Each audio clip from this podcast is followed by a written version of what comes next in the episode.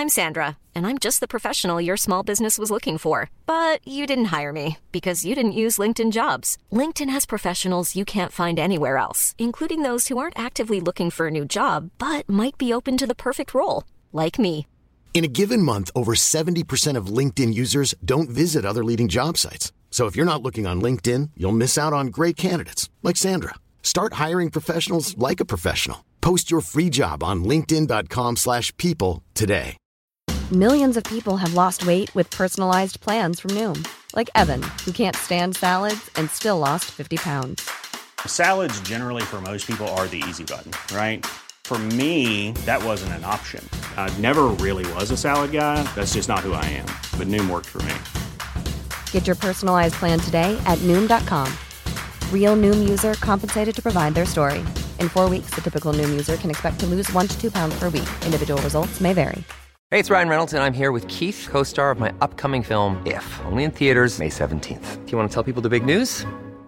All right, I'll do. it. Sign up now and you'll get unlimited for $15 a month and six months of Paramount Plus Essential Plan on us. Mintmobile.com slash switch. Upfront payment of $45 equivalent to $15 per month. Unlimited over 40 gigabytes per month. Face lower speeds. Videos at 480p. Active Mint customers by 531.24 get six months of Paramount Plus Essential Plan. Auto renews after six months. Offer ends May 31st, 2024. Separate Paramount Plus registration required. Terms and conditions apply if rated PG.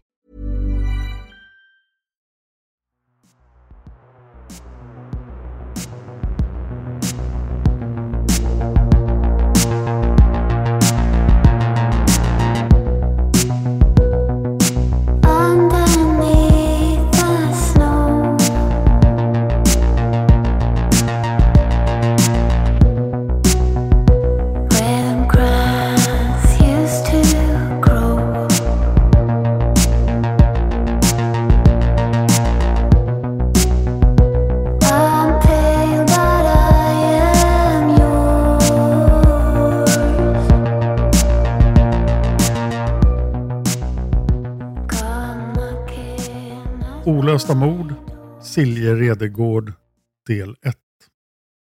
Varning för våld mot barn. Det här avsnittet är skrivet av Sofie Karlsson. Klippning har gjorts av David Oskarsson och jag heter Dan Hörning.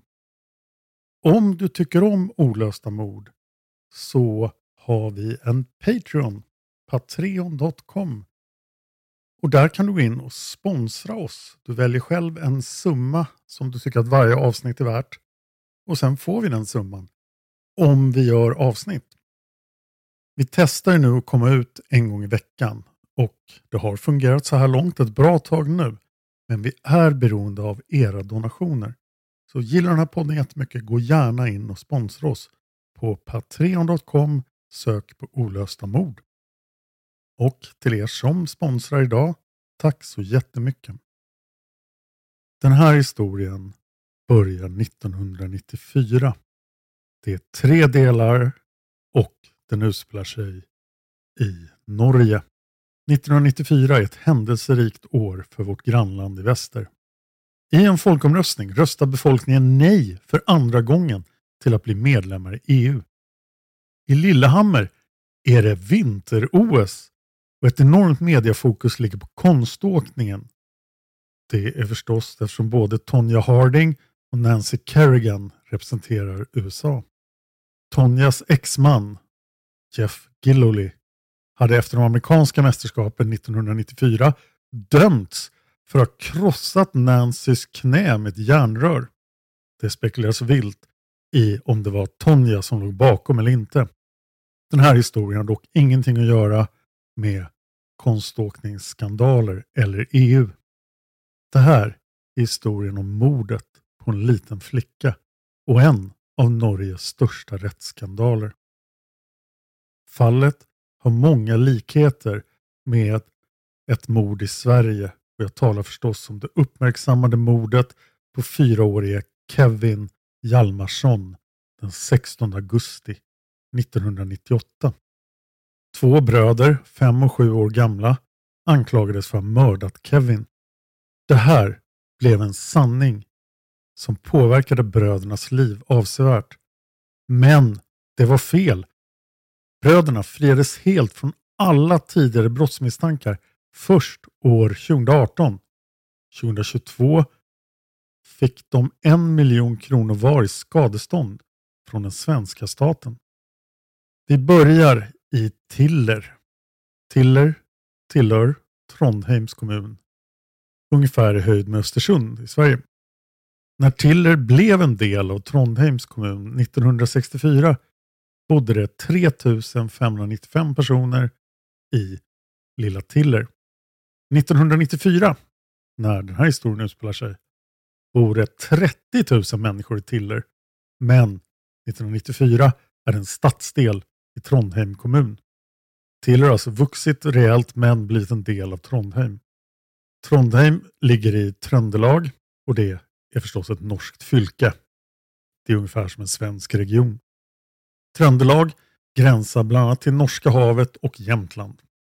I stadsdelen Tiller ligger köpcentret City Syd som är ett av Norges största köpcentrum 1994. I närheten av köpcentrumet City Syd i Tiller, i en lägenhet på fjärde våningen, bor den fem år gamla Silje Marie Redegård. Hennes tilltalsnamn är Silje. Hon bor där tillsammans med mamma Beate, bonuspappa Jörgen och sin lillebror. Silje är född den 26 juni 1989. Hon har mörka bruna ögon och mörkblont hår som räcker precis nedanför axlarna. Hon är en bestämd och kärleksfull femåring som är full av energi. Hon är omtänksam och mån om att ta hand om andra. Samtidigt är hon orädd. Hon vågar säga ifrån när hon tycker någonting är fel eller orättvist. Det blir lördagen den 15 oktober 1994. När människorna i Tiller vaknar den här morgonen har den första snön fallit under natten. Så här i mitten av oktober. Barnen blir överlyckliga. Det är dags att ta fram overallerna och åka pulka. Ett barn som blir väldigt sugen på att ge sig ut i snön är en sexårig pojke. Jag kommer att kalla honom för sexåringen i den här serien. Sexåringen tar på sig en färgglad overall i sann 90-talsstil och beger sig ut i snön under förmiddagen den här lördagen. I två andra hem, inte långt ifrån sexåringens hem och inte långt ifrån Silje Nedergårds hem, tar två andra pojkar också på sig färgglada overaller och ger sig ut i snön. De här två pojkarna är fyra respektive fem år gamla. Jag kommer att kalla dem för fyraåringen och femåringen i hela den här avsnittsserien, även om de blir äldre. Femåringens mamma vet att femåringen ska leka med Silje. För Silje är en av femåringens bästa vänner. Hans mamma känner Silje. Hon upplever den femåriga flickan som orädd, glad och livlig. Silje och femåringen, hennes son, leker alltid bra tillsammans. Ungefär samtidigt som de tre pojkarna tar femåriga Silje på sig sina ytterkläder. Hon lägger sin lilla hand på dörrhandtaget till ytterdörren. Och så vänder hon sig om och säger till hela sin familj. Jag älskar er. Sedan försvinner hon ut genom ytterdörren. Siljes mamma har berättat senare att det var konstigt att hon sa jag älskar er när hon gick. Hon brukade bara säga de orden ifall det hade hänt något speciellt som försoning efter ett bråk eller en väldigt fin födelsedagspresent. Men det blev de sista ord Siljes mamma hörde från sin dotter. Det är lite oklart exakt vad klockan är när Silje lämnar hemmet. Men det är innan klockan 12.30. Någon gång under tidig eftermiddag går sexåringens mamma till affären för att handla. På vägen dit går hon förbi sin son och andra barn som leker vid pulkabacken. Det vore förstås intressant att veta om sexåringens mamma ser Silje när de går mot affären, men tyvärr är det oklart. Mamman tycker att barnen som hon ser verkar ha jättekul tillsammans. De skojar och stimmar, de bygger en snögrotta och deras pulkor ligger bredvid i snön. Det här är alltså någon gång under tidig eftermiddag som hon gör den här observationen. Strax innan klockan 16 är sexåringens mamma hemma igen efter turen till affären. En kort stund därefter öppnar sexåringen dörren till sitt hem och ropar Mamma, mamma, du måste komma! Mamman ropar tillbaka och frågar vad det är som har hänt. Då svarar sexåringen Du måste komma mamma, du måste komma. Silje ligger i pulkabacken och hon är död. Sexåringens mamma ser på sin sons ansiktsuttryck att han är rädd, uppjagad och orolig. Hon inser direkt att det här är allvar. Mamman hoppar i sina skor och springer med till pulkabacken. Högst upp i backen får hon syn på Silje. Den lilla flickan ligger helt stilla i snön. Hon är naken på överkroppen och har ett par strumpbyxor och stövlar på sig. Det finns blod på och omkring Siljes ansikte och kropp. Sexåringens mamma känner på Siljes kropp. Silje är iskall. Mamman sätter sig ner bredvid Silje. Hon stryker Siljes hand och mage. Även om hon förstår att Silje förmodligen är död vill hon trösta flickan och visa att hon inte är ensam. Huruvida mamman gör hjärt och lungräddning på Silje eller inte är oklart. I dokumentären Mordet i Pulkabacken av Brännpunkt i samarbete med NRK från 2021 säger mamman inte själv något om huruvida hon gjorde hjärt och lungräddning. Men Siljes mamma Beate säger att hon fick information om att sexåringens mamma hade försökt återuppliva Silje. I en artikel i den brittiska tidningen The Guardian från 2010 säger Siljes bonuspappa Jörgen att sexåringens mamma gjorde hjärt och lungräddning och försökte rädda hans dotter. Polis och ambulans i Trondheim får in samtal om en död flicka i en pulkabacke i närheten av City Syd strax efter klockan 16. I Norge fanns det 1994 tre larmnummer. Man var alltså tvungen att välja vilket larmnummer man skulle använda. 110 för brandkår, 112 till polis och 113 till ambulans. Både 112 och 113 fick larmsamtal. Ambulans och polis var snabbt på plats. Ambulanspersonalen kunde konstatera att Silje Redgård inte längre var i livet. Det är dock varken polis eller ambulanspersonal som informerar Siljes familj om att Silje är död. Det är istället en åttaårig grannpojke som knackar på hemma hos familjen Redegård. Mamma Beate öppnar dörren och grannpojken säger att Silje ligger död i pulkabacken. Beate blir givetvis väldigt chockad. Hon klär på sig och går till pulkabacken. I en senare intervju säger hon citat jag minns nästan ingenting. För jag var i ett sånt chocktillstånd.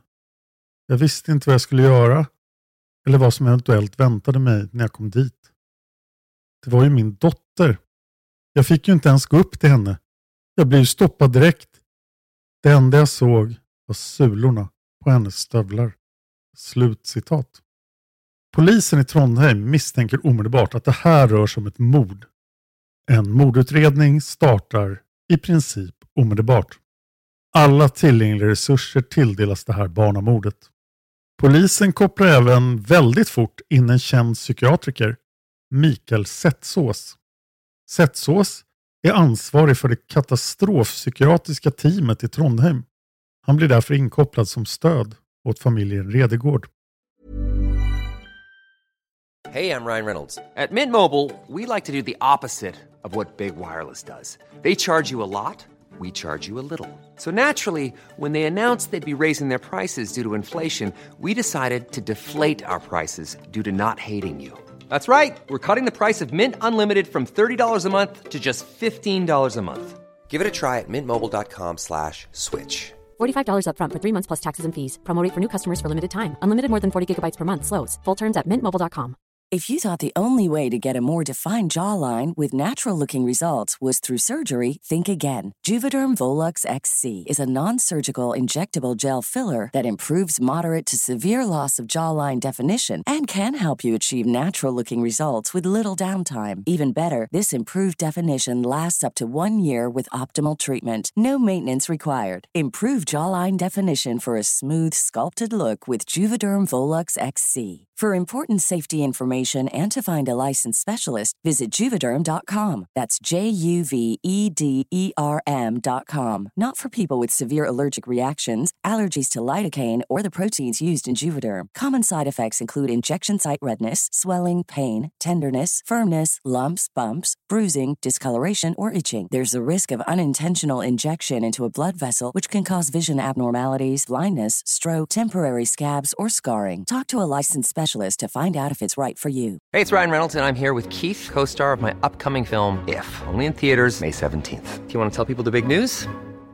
All right, I'll do it. Sign up now and you'll get unlimited for $15 a month in six months of Paramount Plus Essential Plan on us. Mintmobile.com slash switch. Upfront payment of $45 equivalent to $15 per month. Unlimited over 40 gigabytes per month. Face lower speeds. Videos at 480p. Active Mint customers by 531.24 get six months of Paramount Plus Essential Plan. Auto renews after six months. Offer ends May 31st, 2024. Separate Paramount Plus registration required. Terms and conditions apply if rated PG.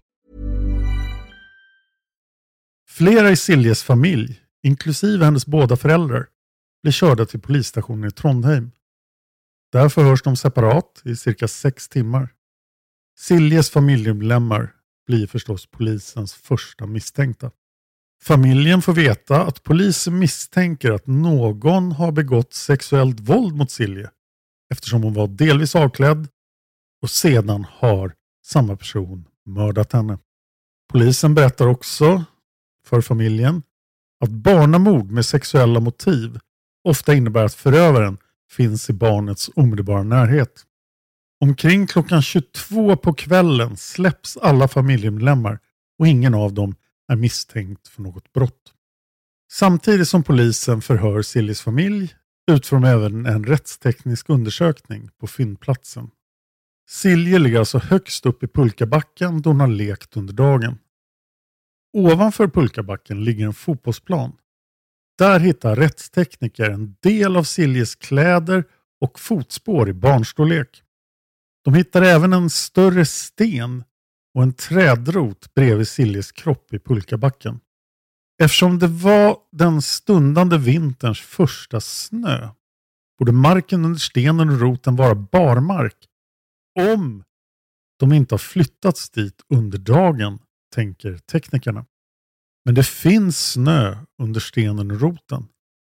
Och därför drar polisen slutsatsen att stenen och roten har placerats där, kanske i samband med mordet på Silje.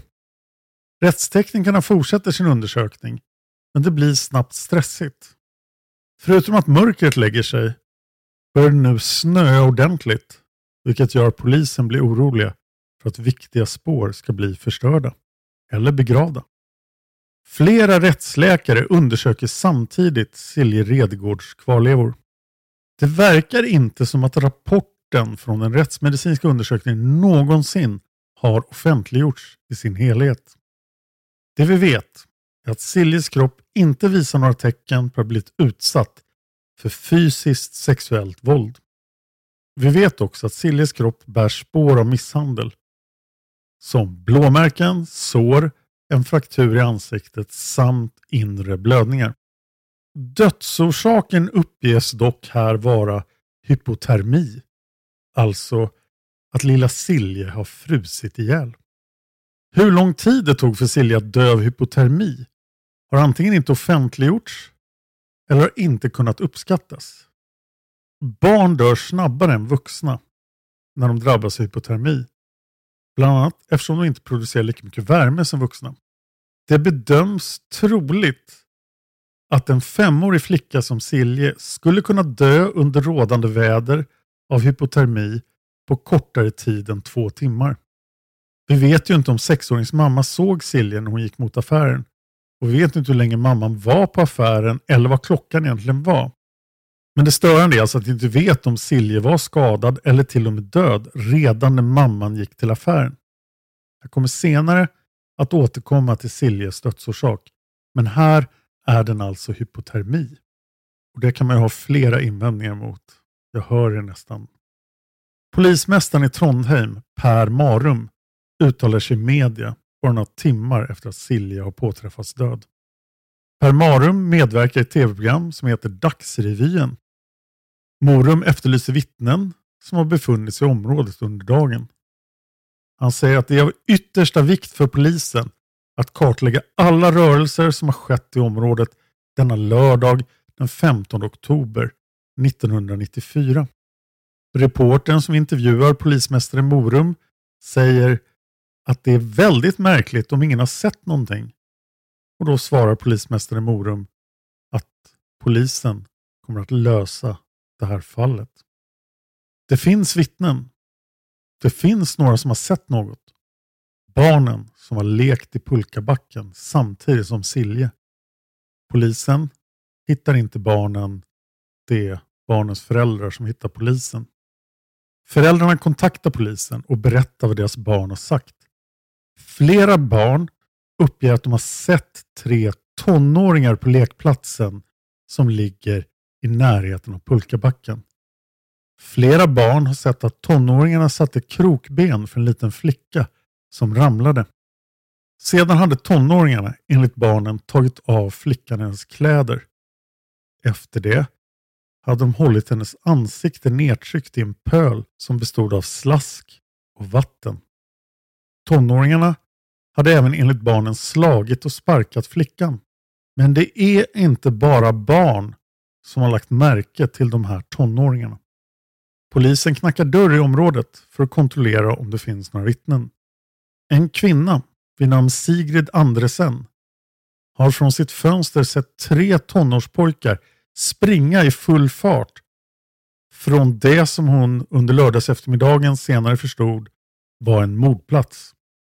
Tonårspojkarna sprang enligt Sigrid från platsen klockan 15.15. 15, alltså ungefär 45 minuter innan Silje hittades. Det vill säga så pass sent att Silje inte skulle kunna dött av hypotermi. Sigrid har även sett en tonårspojke med svart jacka med röda inslag gå tillsammans med en liten flicka mot en skogsdunge vid pulkabacken lite tidigare under lördagen. Polisen tar inte in Sigrid Andresen på ett formellt vittnesförhör. Två av barnen som har sett de här tonåringarna misshandla den lilla flickan är femåringen och sexåringen. Femåringen var ju god vän med Silje och även sexåringen kände henne. Båda två säger att det var Silje som tonåringar gav sig på. Redan under lördagskvällen den 15 oktober kallas femåringen och sexåringen in på vittnesförhör hos polisen. Sexåringens förhör inleds klockan 18.15. Alltså bara drygt två timmar efter att Silje hittades död. Han och femåringen som förhörs ungefär samtidigt. De berättar samma sak under förhören som de berättade för sina föräldrar. Det rör sig om tre tonåringar som slog och sparkade Silje. Följande är ett utdrag från polisens sammanfattning av förhöret med femåringen. Citat. Silje hade ingen egen pulka med sig. Därför åkte hon tillsammans med vittnet, alltså femåringen. När de hade åkt klart började de bygga en snögrotta. Då kom det två dumma och tre snälla tonårspojkar till platsen. De dumma tonårspojkarna gick bort till Silje och började slå henne i ansiktet. När hon ramlade hoppade de på hennes mage och tog av hennes kläder. De kastade kläderna i en stor vattenpöl. De drog ner Silje till vattenpölen så att hon fick huvudet under vattnet. Tonårspojkarna viskade till vittnet. Vi har dödat henne. Vittnet gick bort till Silje för att försöka hjälpa henne, men hon var så tung. Han och de andra barnen sprang därför efter hjälp. Slut citat. Sexåringen beskriver att tonårspojkarna såg ut så här. Den ena hade mörkt hår och rödsvart jacka. Den andra hade också mörkt hår han hade en grönsvart orangebrun jacka. Den tredje hade liknande jacka som den andra samt även han mörkt hår. Om det nu var fem tonåringar, två dumma och tre snälla, så ger sexåringen ingen beskrivning av de två andra. Det känns väldigt mycket som att det är en missförstånd och att det rör sig om totalt tre tonårspojkar. Värt att notera är att sexåringens beskrivning av den ena tonårspojken stämmer ganska väl överens med Sigrid Andresens vittnesmål. Hon berättar om en tonårspojke med svart jacka med röda inslag. Sexåringen nämner också att en av tonåringarna hade en cykel. Så här står det i polisens sammanfattning av sexåringens förhör. Den tidigare var ju från femåringen. Citat. Tonåringarna knuffade Silje ner i en vattenpöl med tunn ishinna. Isen gick sönder och Silje blev genomvåt. Pojken med rödsvart jacka tog av henne jackan, tröjan och blusen. När hon försökte resa sig fällde han henne med krokben. Silje reste sig upp och sprang ner mot pulkabacken och tonåringarna sprang efter. Han i den rödsvarta jackan slog henne i ansiktet och i magen. Slut citat. Femåringen och sexåringens utsagor i två olika förhörsrum är alltså någorlunda samstämmiga här. Nu blir polisens största intresse identifiera och hitta de här tre tonåringarna. Men senare under lördagskvällen kommer ett annat vittne in på polisstationen i Trondheim. Det är fyraåringens pappa. Pappan berättar för polisen att fyraåringen har sagt att han hade sett att Silje hade blod i ansiktet. När pappan hade frågat fyraåringen varför Silje hade blod i ansiktet hade hans son svarat att de andra hade sparkat henne. Polisen, alltså polisen, inte fyraåringen eller fyraåringens pappa, tolkar de andra som att det betyder femåringen och sexåringen. Därför byter de nu helt fokus i sin utredning. De riktar blicken från tre tonåringar som de har flera vittnesmål om till tre barn. Polisen intresserar sig nu för Siljes vänner. Om du som lyssnar vet någonting om det här fallet som jag inte nämner i något av de här avsnitten kontakta då omedelbart norsk polis på nummer 02800. Jag finns på Instagram. Följ mig gärna där. Jag heter Dan Hörning så är lätt att hitta och där försöker jag lägga upp information om alla mina poddar. Jag är ganska dålig på att uppdatera mitt Instagram. Men följ mig så blir jag piggare på att göra det. Du kan också mejla till oss, till exempel med dina teorier om fallen som vi har tagit upp. Det är du bäst på gmail.com. Tack till Sofie Karlsson som har skrivit avsnitten om Silje. Tack till David Oskarsson som har klippt det här. Tack till Tripnaha för låten Immune som ni hör i början och slutet av varje avsnitt. Och tack till dig för att du lyssnar på Olösta mord.